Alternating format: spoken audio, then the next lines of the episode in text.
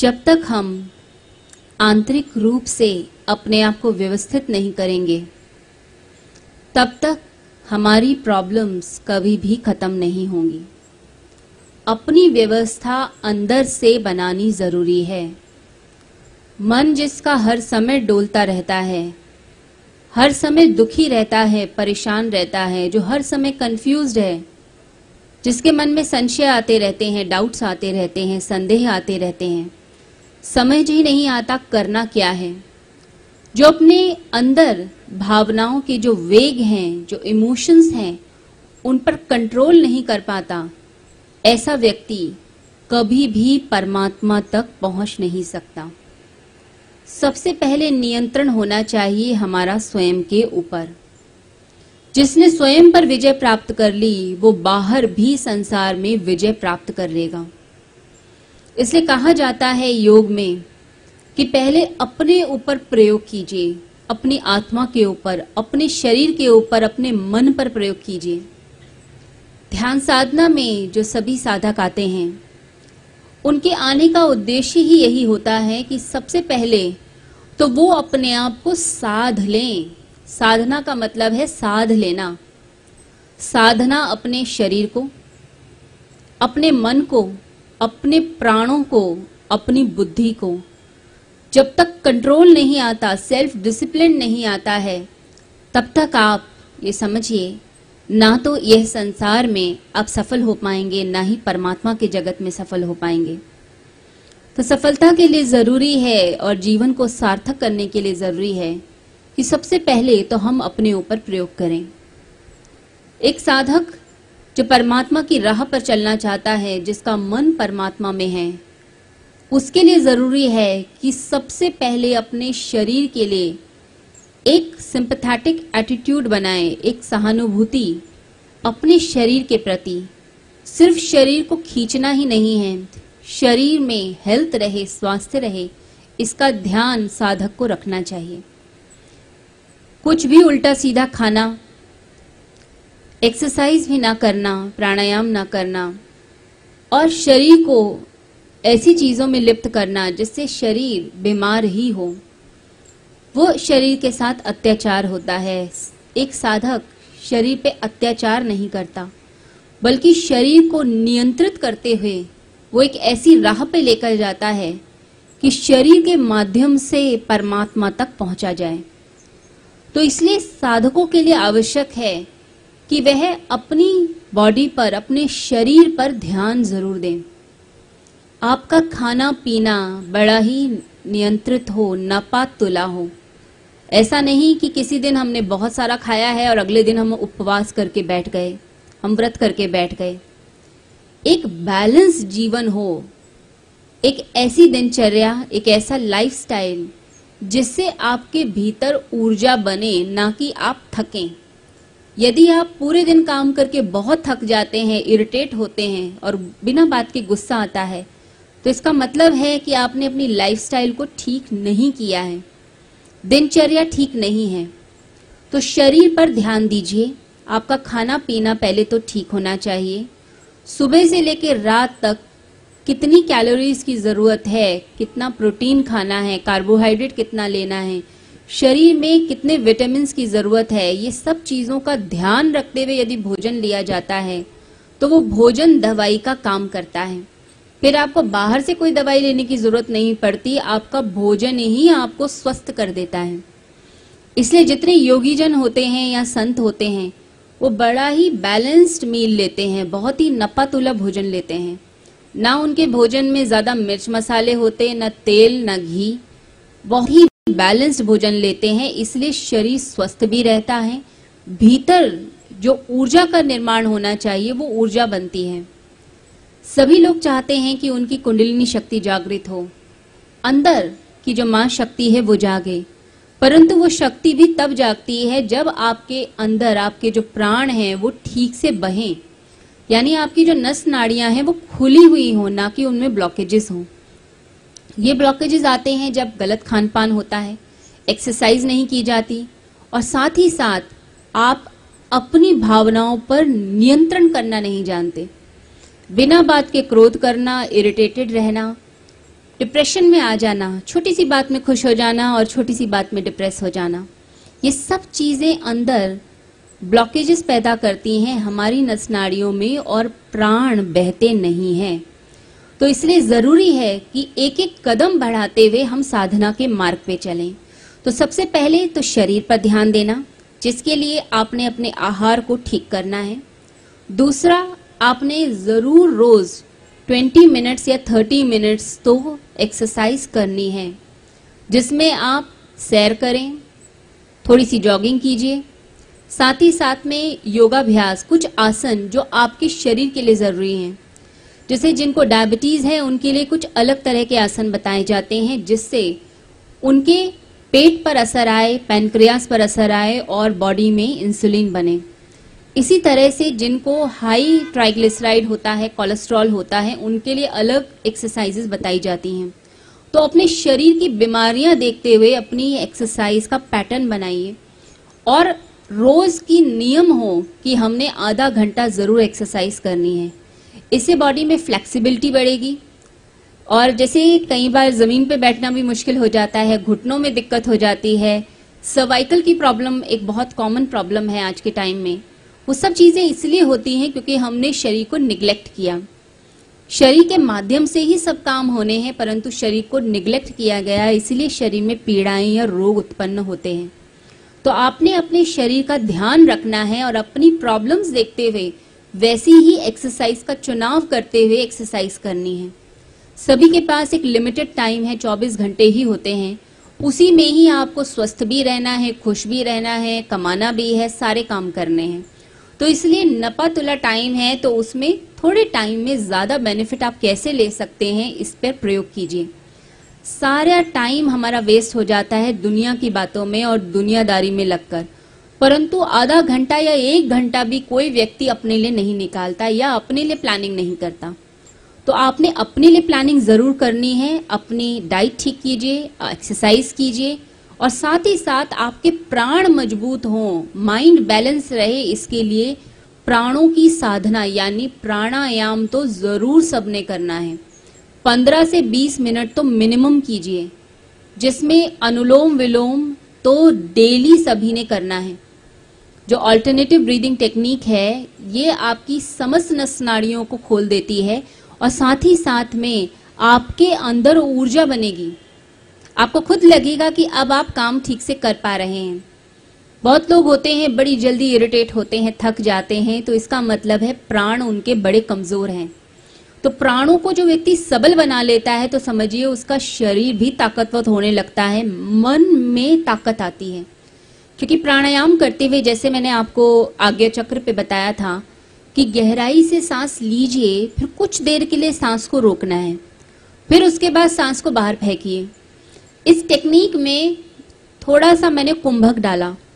कुंभक यानी कि ब्रेथ को होल्ड करना, सांस को थोड़ी देर रोकना। इस क्रिया से क्या होता है कि आपकी एकाग्र शक्ति बढ़ जाती है। यानी जो मन भटक रहा है विषयों में वो मन तुरंत एक पॉइंट पे आने लगता है। और पूरे शरीर की जो ऊर्जा है, वो कॉन्सेंट्रेट होते हुए आपके यहाँ, जहाँ तिलक लगाते हैं, वहाँ आने लगती है। तो प्राणों की साधना करते हुए अपने आज्ञा चक्र को आप जागृत कर सकते हैं। हमारे शरीर में जितने भी चक्र हैं, वो सभी चक्र जागृत होते हैं उस व्यक्ति के जो सबसे पहले शरीर पर प्रयोग करता है और उसके बाद अपने प्राणों पर प्रयोग करता है। अपने आप ही उसके अंदर एक सहजता आने लगती है, शांति आनी शुरू होती है। और एक बार थोड़ी थोड़ी करके शांति आने लग जाए तो अपने आप ही व्यक्तित्व आपका बदलने लगता है पर्सनालिटी में चेंज आने लगता है। तो याद रखिए एक एक चीज़ करते हुए अपने आप को साधते चले जाइए। डेली की जो हैबिट है, सारा दिन आराम करने की, आलस्य में रहने की, कुछ भी ध्यान नहीं देने की, शरीर पर, मन पर ये चीज़ें लॉन्ग रन में आपको बहुत डैमेज करेंगी और परेशान करेंगी। फिर आप कहेंगे कि हमसे तो ध्यान लगता ही नहीं, आँखें बंद करते हैं तो सिर्फ़ विचार आते हैं। या किसी की कोई भी बात, बड़ी छोटी सी भी बात इतनी चुभ जाती है कि दिल को लग जाती है। इसका मतलब है कि अंदर नियंत्रण नहीं है, आप स्वयं के स्वामी नहीं हैं। आप स्वयं के राजा नहीं हैं। जब तक इंद्रियों पर, मन पर, विषयों पर, बुद्धि पर कंट्रोल नहीं होगा, आप खुश नहीं रह पाएँगे, आनंदित नहीं रह पाएँगे।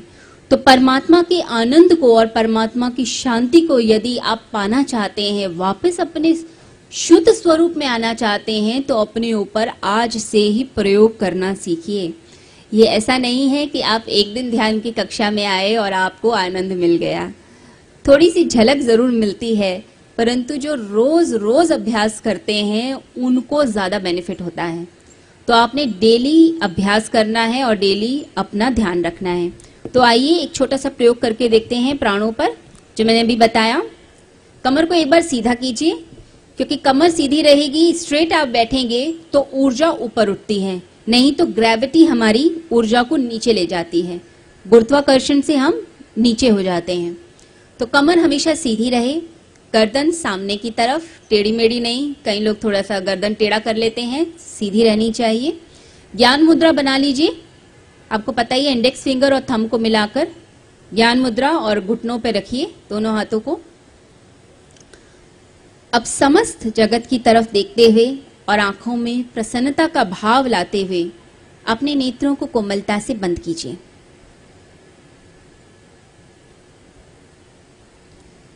कंसंट्रेशन आपके आज्ञा चक्र पर रहे।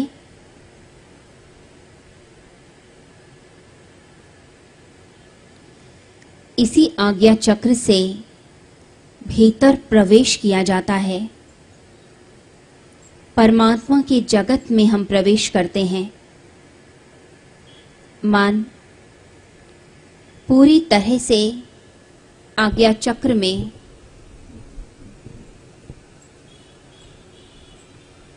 यही वो चक्र है, जहाँ से हम अपने आप को आज्ञाएँ देते हैं। सेल्फ कंट्रोल यहीं से आता है, स्वयं पर नियंत्रण। कोई भी गलत आदत छूटनी हो तो आज्ञा चक्र पर कंसंट्रेट कीजिए। आपकी सारी बुराइयाँ दूर हो जाएँगी। संकल्प शक्ति दृढ़ होगी तो ऐसे आज्ञा चक्र पर हम अपने मन को लगाएँ। और गहराई से सांस भरिए। गहरी श्वास भरें और कुछ देर श्वास को रोकिए। जितनी देर रोक सकते हैं। फिर धीरे धीरे सांस बाहर और जैसे ही सांस बाहर जाए, सांस को भीतर ना आने दें। बिल्कुल खाली कर दें अंदर से। फिर दोबारा से सांस भरिए। सांस को रोक लें कंसंट्रेट करें। धीरे धीरे सांस बाहर।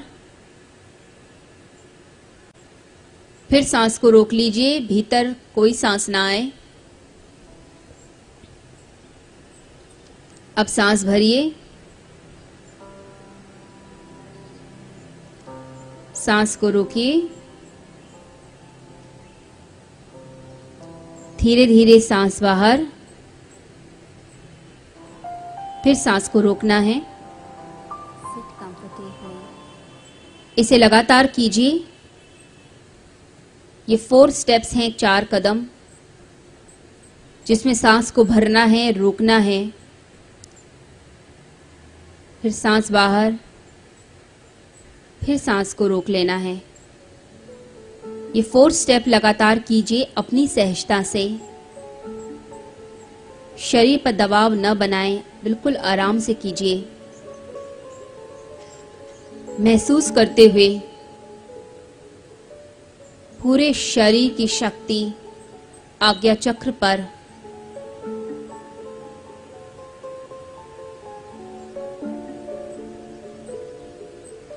दिव्य चक्षु थर्ड आई इसी से जागृत होगी।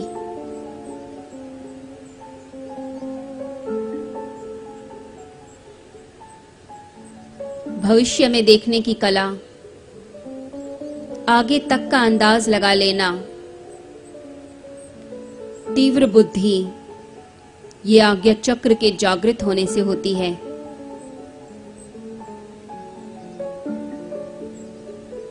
मन पूर्ण रूप से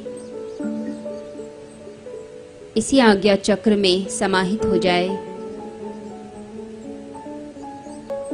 एड़ा पिंगला और सुषमना, ये तीनों नाड़ियाँ आज्ञा चक्र में आके मिलती हैं।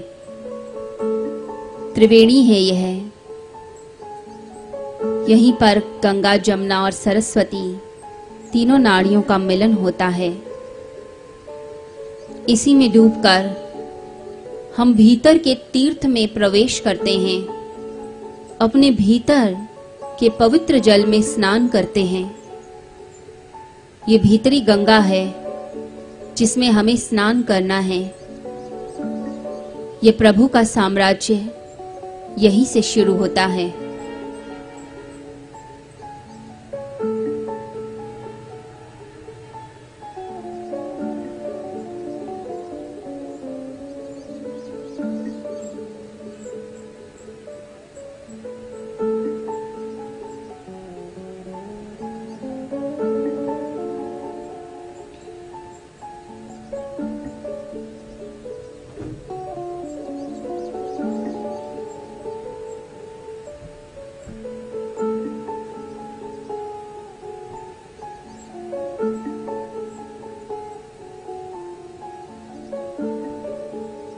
तीन बार ओम का उच्चारण करें।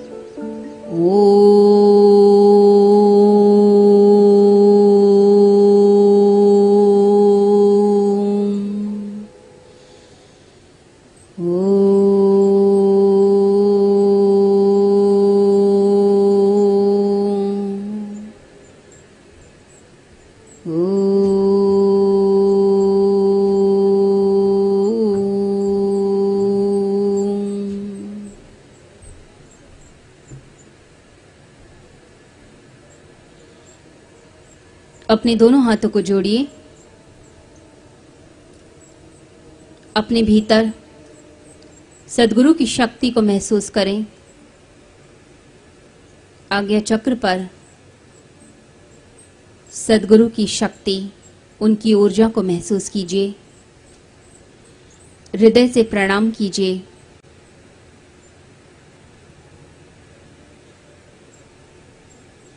अपने दोनों हाथों को रब कीजिए।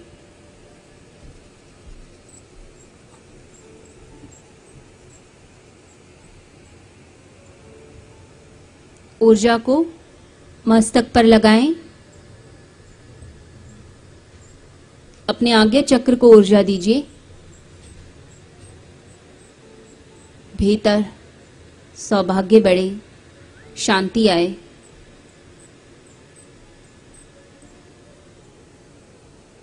सारे ब्रह्मांड को प्रणाम करते हुए, सदगुरुदेव को प्रणाम करते हुए कोमलता से नेत्रों को खोलें।